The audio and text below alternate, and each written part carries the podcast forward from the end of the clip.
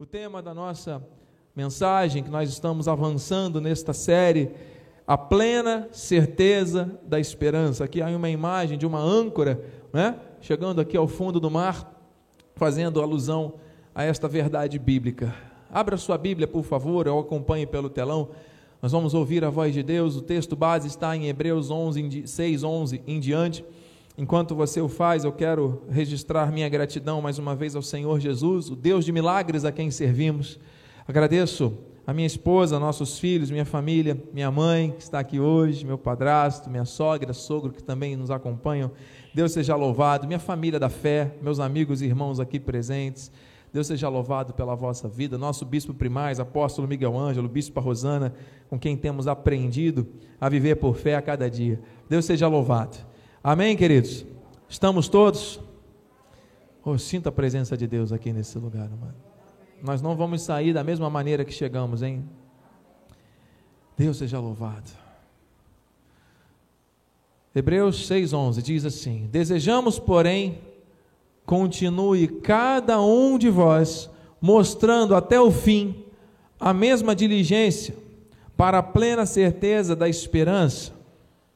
Versículo 18, para que, mediante duas coisas imutáveis, nas quais é impossível que Deus minta, diga isso, é impossível que Deus minta. Forte alento tenhamos nós que já corremos para o refúgio, a fim de lançar mão da esperança proposta, a qual temos por âncora da alma, segura e firme, que penetra além do véu. Que esta palavra nos fortaleça, edifique e transforme para a glória de Deus. Vamos orar.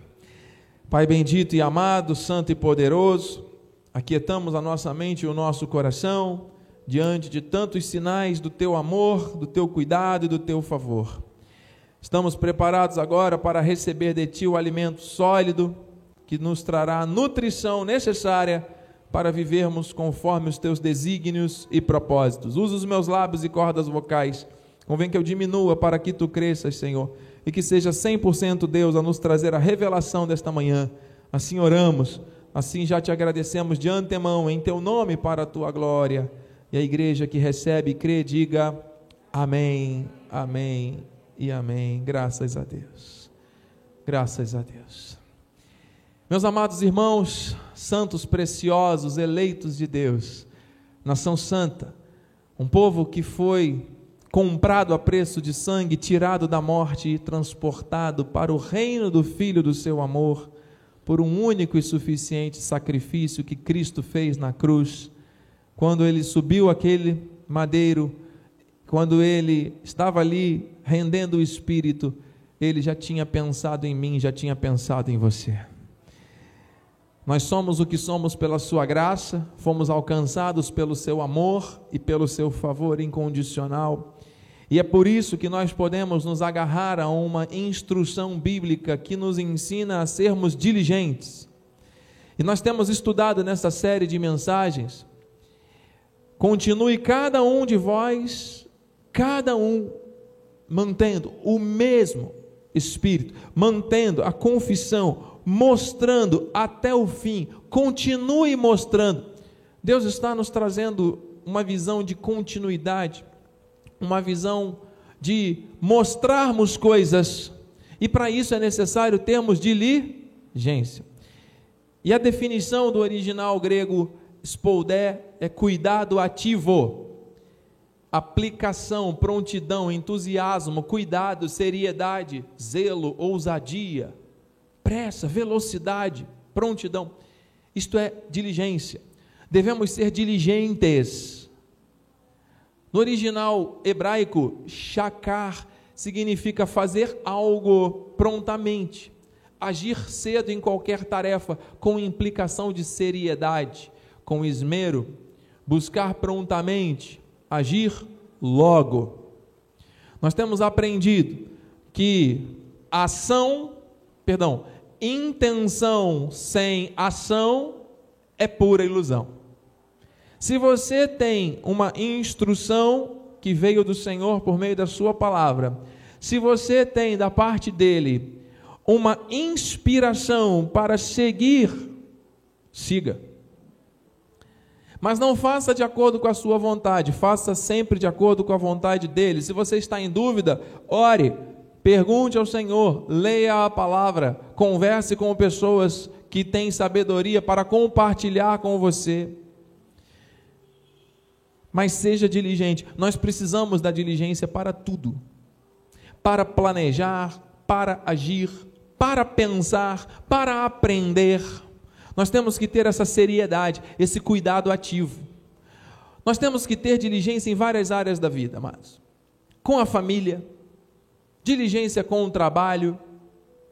É? Se você começa a trabalhar um novo empreendimento ou uma porta que Deus abre para você, e de repente você não se prende a esta visão de diligência, o que pode acontecer? A empresa substituir você por outra pessoa, não é verdade?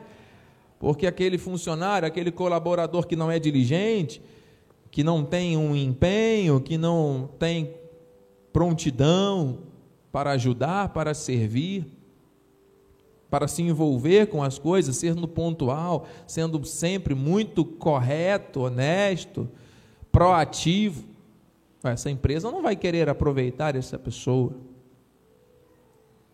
Se existe na equipe alguém comprometido, alguém que se envolve, alguém que faz, às vezes, até além do que lhe pedem, essa pessoa vai ter, com certeza, muito mais valor dentro de um contexto profissional. E Deus nos ensina que aquilo que vem às nossas mãos devemos fazer conforme as nossas forças. Semana retrasada eu me deparei com uma cena de uma pessoa conhecida, de um colega de trabalho, que também desenvolve atividades administrativas, mas que também é professor. E dado momento eu conversava com ele e disse: Olha, eu tenho um aluno que está precisando de aulas particulares, fora da escola. Será que eu posso indicar você para ele? Ah, pode. Pode sim. E eu indiquei, fiz questão, já falei primeiro com ele e indiquei para a responsável, para a mãe desse aluno. E ela agradeceu porque era uma situação urgente, o filho tinha muita dificuldade. E aí fechei ali aquele contato entre os dois, fiz a ponte, como diz, né? E descansei, fiquei em paz porque consegui ajudar o amigo e também aquele aluno que precisava de ajuda. Dois dias depois eu encontrei com ele. E aí, cara, como é que foi a aula lá? Ih, rapaz, sabe o que, que é? Eu esqueci de te falar. É que eu saio daqui 5h59, eu tenho que pegar meu ônibus correndo. Eu devo uns 15 minutos andando, sabe, até o meu ponto de ônibus. E aí a minha internet estava com problema. E aí eu cheguei em casa, rapaz, eu estava cansado. Você sabe, eu esqueci, rapaz. E. Mas não tem problema não, eu vou tentar fazer contato com ela amanhã. Mas se nós que somos seres humanos, eu particularmente com o meu perfil, alguns amados que já convivem comigo há mais tempo sabem como isso me causa dores na alma, dores fortes. Ao me deparar com aquela cena e a pessoa tranquila, em paz, né? O meu colega dizendo que como se aquilo para ele era algo normal. Normal. Então, quem se prejudicou? Né? Quem ficou com uma imagem de que não, nunca mais vão me procurar para me indicar ninguém. Não é verdade? E eu fiz questão de conversar com a pessoa antes. E aí, passado mais um período, mais uma semana, eu vim saber que essa pessoa, infelizmente, não faz mais parte do quadro da escola, do, da instituição onde eu atuo, uma das instituições. Então, é, aquilo que o homem semear, o homem ceifará, amados. E não há acepção de pessoas. A gente pode gostar da pessoa, a gente pode ser amigo, a gente pode ter carinho, ter atenção, mas se não for diligente, não adianta. Vai continuar sendo meu amigo. Vou continuar gostando da pessoa. Mas eu não vou indicar, nunca mais. Não vou. Até um dia que se tornar diligente e mostrar que se transformou numa pessoa diligente. Entende, amado? Confiança não se impõe, confiança se conquista. E uma vez que a confiança é quebrada por falta de diligência, como é que você vai confiar novamente? Uma coisa é amar, perdoar, viver de acordo com os princípios bíblicos. Outra coisa é você pegar aquilo que você tem de valor e delegar. Você entende, amado? Isso é muito sério. Então nós temos que ser diligentes principalmente em tempos difíceis que nós estamos vivendo. Eu estou fazendo uma analogia com as coisas profissionais, mas nós temos que trazer isso de uma forma ainda maior para as coisas espirituais e ministeriais, amado. Amado, os dias são maus, as pessoas estão morrendo, morrendo literalmente, se suicidando, casamentos se destruindo, pessoas que não sabem o que fazer porque estão perdidas, dando res respostas à própria vida com base em emoções feridas. E o que, a igreja pode fazer para ajudar? Tudo, porque a igreja tem aqui a missão de proclamar a verdade, é a verdade que liberta. Mas quem é a igreja? É o bispo? Não, são aqueles que Deus chamou para serem diligentes, porque têm a plena certeza da esperança. Nós temos que ser diligentes nas coisas que envolvem o mundo espiritual, principalmente, igreja. Nós temos que nos, nos erguer para isso. Então nós temos que ser diligentes para progredir na vida. Primeira coisa, nós temos que ter alvos, nós temos que ter metas, temos que ter objetivos. Se você anda em círculos, não sabe para onde está indo, para onde veio, você vai andar perdido, sem direção. Amém? Tessalonicenses, Paulo fala: Contudo, vos exortamos, irmãos, a progredir cada vez mais. A Bíblia te encoraja a progredir. A Bíblia não te encoraja a ficar parado em casa reclamando da vida. A Bíblia não te encoraja a ficar murmurando, alimentando a depressão, a saudade do passado, dos tempos idos. Não! A Bíblia não te ensina a viver ansioso com base no que ainda vai vir. Não! A Bíblia te ensina a progredir cada vez mais. Onde você está, amado, não importa a posição que você se encontra.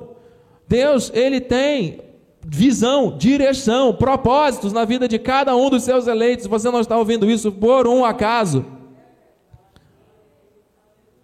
Mas está difícil. Pare de dar desculpas, amado. Para Deus.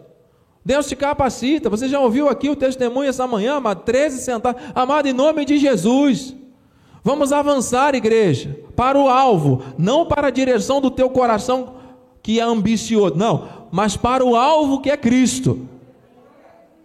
Ele diz no 11: E diligenciados por viver tranquilamente, oh, cuidado que é vosso, e trabalhar com as próprias mãos como vos ordenamos. Não é para ficar preocupado com o que o outro fez, deixou de fazer ou vai fazer. É para você trabalhar com as tuas próprias mãos e com base nisso, com base nessa direção do Espírito, você vai cuidar do que é teu e vai ter uma vida tranquila. Cuida do que é teu, amado.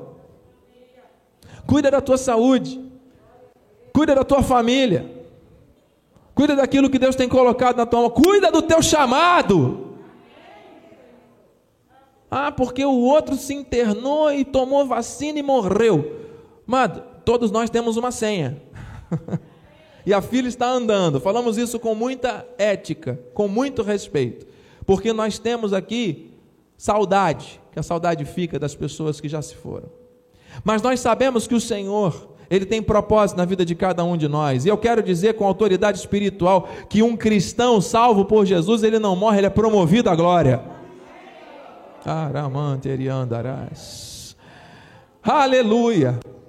Então não temos que andar ansiosos, desesperados, não. Não, temos que ser prudentes, vamos seguir as normas, vamos seguir as regras, vamos fazer aquilo que Deus nos ensina a fazer, mas vamos ter uma vida tranquila, vamos cuidar do que é nosso, vamos trabalhar com as nossas mãos. Receba isso, amado, esse encorajamento do Espírito. Talvez alguém esteja aqui ou pela internet desencorajado, sem esperança, sem um norte, sem uma direção. O Senhor está dizendo: é para progredir na vida. Você vai progredir porque eu vou dar direção, diz o Senhor. Agora, quem duvida, quem questiona e quem ouve essa palavra entra por um ouvido e sai pelo outro, amado, o que, que vai mudar? Vai plantar nada, vai colher nada.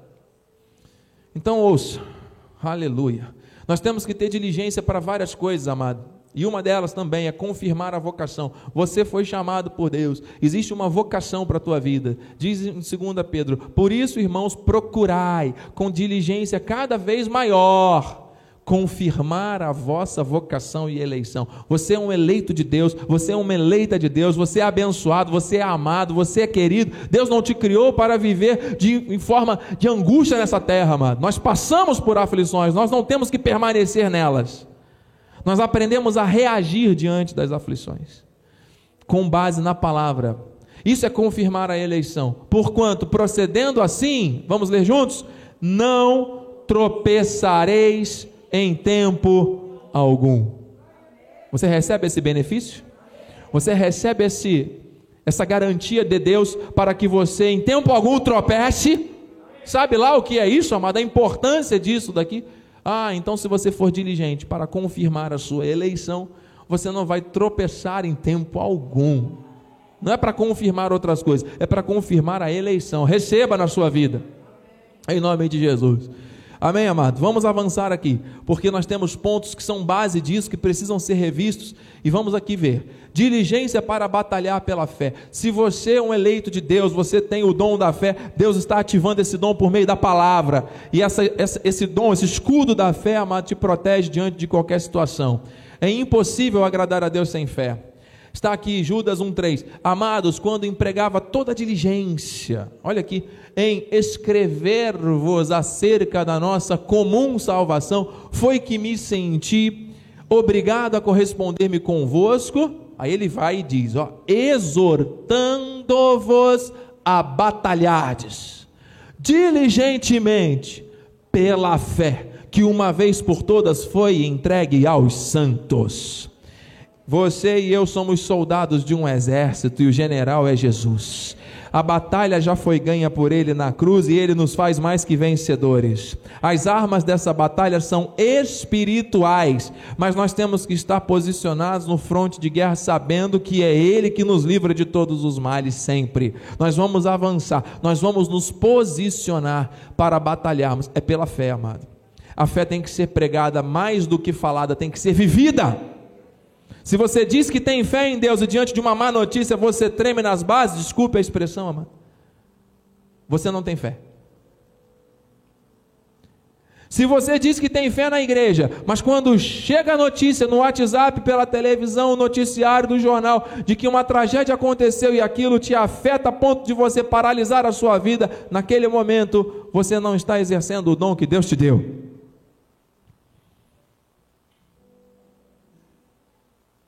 Receba a ativação da fé agora, mano. A fé é a certeza do que você não vê, é a convicção daquilo que você espera com base na vontade de um Deus que é perfeito. E esse dom te conecta à eternidade, através da fé você é salvo para sempre. Você acredita no que você não está vendo? Você recebe, você toma posse, você se apropria das promessas desse Deus para a tua vida, amado, nesse tempo? Meu Deus. Meu Deus, é em nome dele. E aqui, amados, nesse último ponto de diligência que o Senhor quer nos enfatizar, você está vendo aqui como é sério isso, como é profundo isso. O Senhor nos mostra hoje que é necessário termos diligência para habitar em um lugar que Ele determinou para mim e para você. Que lugar é esse, bispo? É na minha casa? Lá no meu CEP, no meu endereço, no bairro tal? Não. Ali é a sua casa, é o seu lar constituído debaixo das determinações e leis humanas.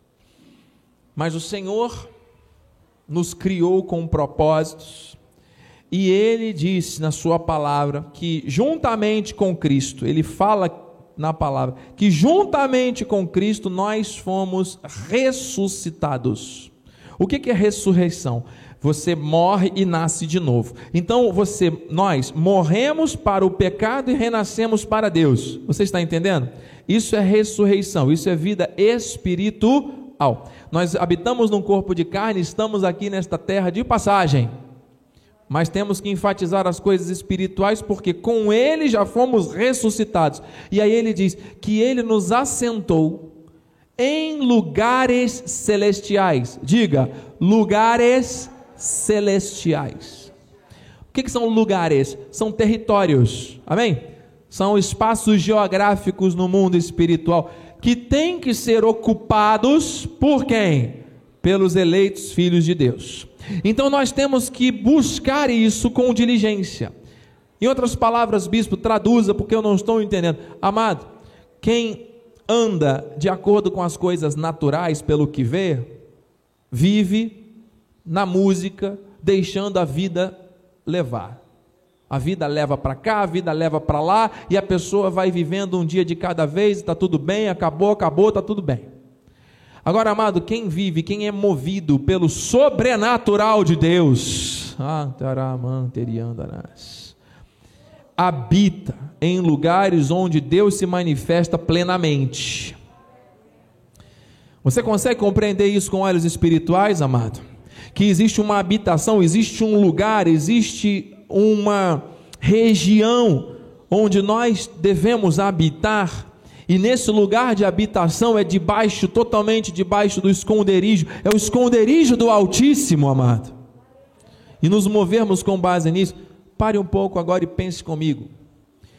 Imagine aqui esta, eu não sei se isso aparece para os irmãos da internet, mas nós temos aqui uma peça que é feita de, é, de compensado, de madeira, e ela tem rodinhas. E eu vou fazer uso dessa peça aqui rapidamente. Aqui atrás tem uma caixa de som e não tem nada atrás, somente esta peça. Você consegue ver aqui, amado, em nome de Jesus, você consegue ver aqui que existem furinhos? Esses furinhos aqui são pontos, amém? São pontos. Então imagine você um ponto. Eu sou da área de educação de matemática, de química, de exatas. Não é? Então vamos ter um momento de breve reflexão, muito breve, de geometria. Você está vendo aqui um ponto, ok? Um do lado do outro. E se nós formos aproximar aqui deste quadro, você vai perceber que há entre esses pontos um espaço, que caberiam outros pontos também. Então a união de vários pontos, por que não dizer de infinitos pontos, vai trazer para nós o que? Um plano, uma superfície. Ok? Então nós temos um ponto do lado do outro, do lado do outro, e isso vai trazer para nós o que? Uma superfície plana. Então vamos lá. O que é o ponto? É uma dimensão. É um ponto. Temos ali uma dimensãozinha só, um pontinho. Amém? Quando nós unimos vários pontos, formando aqui linhas, formando retas, formando um plano, nós temos aqui duas dimensões, ok? Nós temos uma superfície. Para calcular, inclusive, a área dessa superfície, basta você pegar uma régua, uma trena, medir essa, essa, essa largura, essa altura, e multiplicar um pelo outro. Se você tem aqui 200 pontinhos e tem aqui 50 pontinhos, para saber quantos pontinhos tem ao todo, é só multiplicar 200 por 50, não precisamos nem aprofundar muito nessa parte. Você entendeu que isso daqui é uma superfície? E que essa superfície, então, contém vários pontos? Então, nós temos a primeira dimensão, não perca isso, que são os pontos, e nós temos a segunda dimensão, que é a superfície. Só que você está vendo que aqui se trata de um objeto. Me ajude, meu amado irmão Victor, meu presbítero também pode me ajudar. Só girar aqui esse, esse objeto. Isso. Girar em 360 graus. Pode girar mais uma vez. Isso. Vocês estão vendo que não se trata de um objeto plano. É um objeto que tem aqui uma espessura. Tá claro? Que tem aqui partes que funcionam como base. Aqui nós temos então a terceira dimensão. Está claro? Nós temos aqui uma profundidade. Nós estamos vendo que se trata de um sólido que ocupa um volume aqui. Então nós temos, voltando à primeira dimensão, que é o ponto. Nós temos a segunda dimensão, que é a superfície, que contém os pontos. E nós temos a terceira dimensão, que é a dimensão do volume, que por sua vez contém a segunda e contém a primeira. Está claro que cada dimensão, à medida que vai avançando, ela vai dominando, englobando, influenciando e determinando o que acontece nas anteriores. Você está percebendo? Bispo, o que, que vamos virar aqui, amado, novamente. O que que isso tem a ver com esse fim de mensagem que o bispo está trazendo de diligência para habitar no lugar onde Deus se manifesta? Amados, em nome de Jesus, os homens, seres humanos, nós vivemos na terceira dimensão nessa terra. Você está vendo objetos, você está vendo volumes, você, está, você não, não vê superfícies como aqueles desenhos antigos que não tinham sombra, que só tinham aqueles movimentos, sabe? Não, não é desse jeito. A vida ela é em 3D, ok? Nós vemos as coisas com profundidade, com sombra, com luminosidade. Isso falando humanamente. Agora, quem é de Cristo? Quem é espiritual está acima da terceira dimensão. Está na dimensão do espírito. Assim como a terceira domina e contém a segunda, que contém e domina a primeira, a quarta dimensão, a dimensão espiritual, domina e controla a terceira e tudo o que vem depois dela. Eu e você não habitamos, estamos na terceira, mas não habitamos na terceira.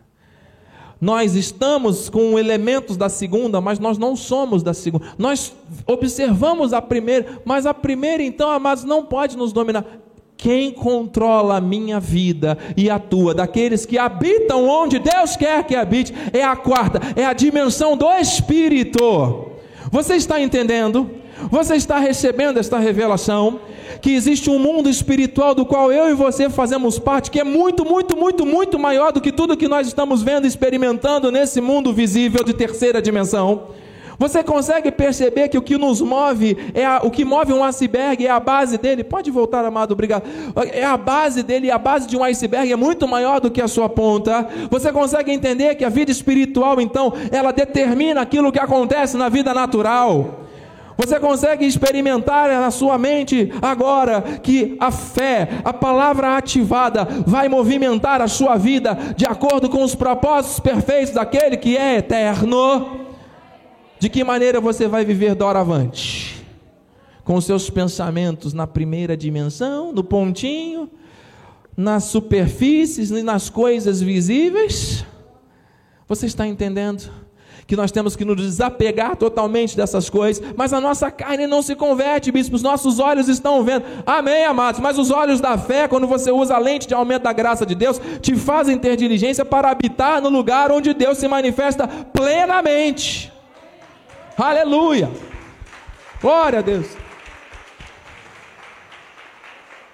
Me dê mais três minutos. Com minha alma suspiro de noite por ti, e com o meu espírito dentro de mim eu te procuro diligentemente. Porque quando os teus juízos reinam na terra, os moradores do mundo aprendem justiça. Amado, quando nós buscamos, não é buscar de uma maneira humana, é estarmos totalmente imersos naquilo que é muito maior do que a gente é capaz de deduzir e imaginar é o espiritual. Salmos 27, 4. Uma coisa peço ao Senhor, disse o salmista. Você pode pedir o que você quiser. Aí o salmista vai e diz: que eu possa morar na casa do Senhor. Esse morar não é morar na igreja com um colchonete, amado. É habitar nesse lugar de plena provisão. Ouça, na tradição hebraica antiga, habitar, estar na casa de alguém, amado, é ser digno de toda proteção, de toda provisão, de todo cuidado. Você se lembra da história de Ló? Quando Deus enviou lá dois anjos para poder convencer Ló e a sua esposa a saírem daquela, daquela terra de Sodoma e Gomorra? O que, que aconteceu? Aqueles anjos entraram na casa de Ló, ficaram ali dentro, e aqueles ensandecidos de Sodoma e Gomorra esmurravam a porta: abre que a gente quer entrar, a gente quer esses dois aí, a gente precisa deles aqui fora. Ló veio até a porta e digam: Ei, ei, com eles vocês não vão mexer. Eu ofereço até as minhas próprias filhas. Quem habita em alguma casa, nesse contexto, é digno da proteção plena. Deus quer que eu e você tenhamos diligência para habitar onde Ele se manifesta plenamente. Você está entendendo, amado? Você está compreendendo o que Deus quer para a minha e para a sua vida neste tempo? Versículo 7, em nome de Jesus. Vamos lá. Está aqui, versículo 5: Pois no dia da adversidade ele me ocultará do seu pavilhão. Ah, receba, no recôndito do seu tabernáculo me acolherá, elevar-me-á sobre uma rocha. Estar no lugar onde Deus se manifesta é estar debaixo de uma proteção incomum, inexplicável. Assim é com a tua vida. Deus vai à frente, desbaratando os exércitos, abrindo portas, fazendo tudo acontecer para que você esteja em plena vitória vitória. Você está entendendo, amado? O que habita no esconderijo do Altíssimo e descansa. Há um descanso para o povo de Deus. Quem habita no lugar onde Deus se manifesta plenamente, usufrui do seu descanso, do descanso do Onipotente. Tem alguém acreditando nisso aqui, amado? Nós já estamos terminando, amado. Tu és o meu esconderijo, diga isso. Tu és o meu esconderijo, tu me preservas da tribulação. Olha aí, amado, e me cercas de alegres cantos de livramento. Receba, amado. Receba, igreja, em nome de Jesus, no recôndito da tua presença, tu os esconderás das tramas dos homens, num esconderijo os ocultarás da contenda de línguas. Amado, podem falar de você, podem falar para você coisas ruins, não importa, não vai afetar a tua vida, porque você vai estar o que? Debaixo deste cuidado, dessa proteção, porque você busca diligentemente habitar onde Deus se manifesta plenamente. E onde é? É no natural? É na terceira dimensão? Não. Na segunda ou na primeira? Não. É em algo muito maior que Deus já preparou de antemão para mim, para você, é o reino. E nós temos que manifestar os valores do reino agora aqui na terra.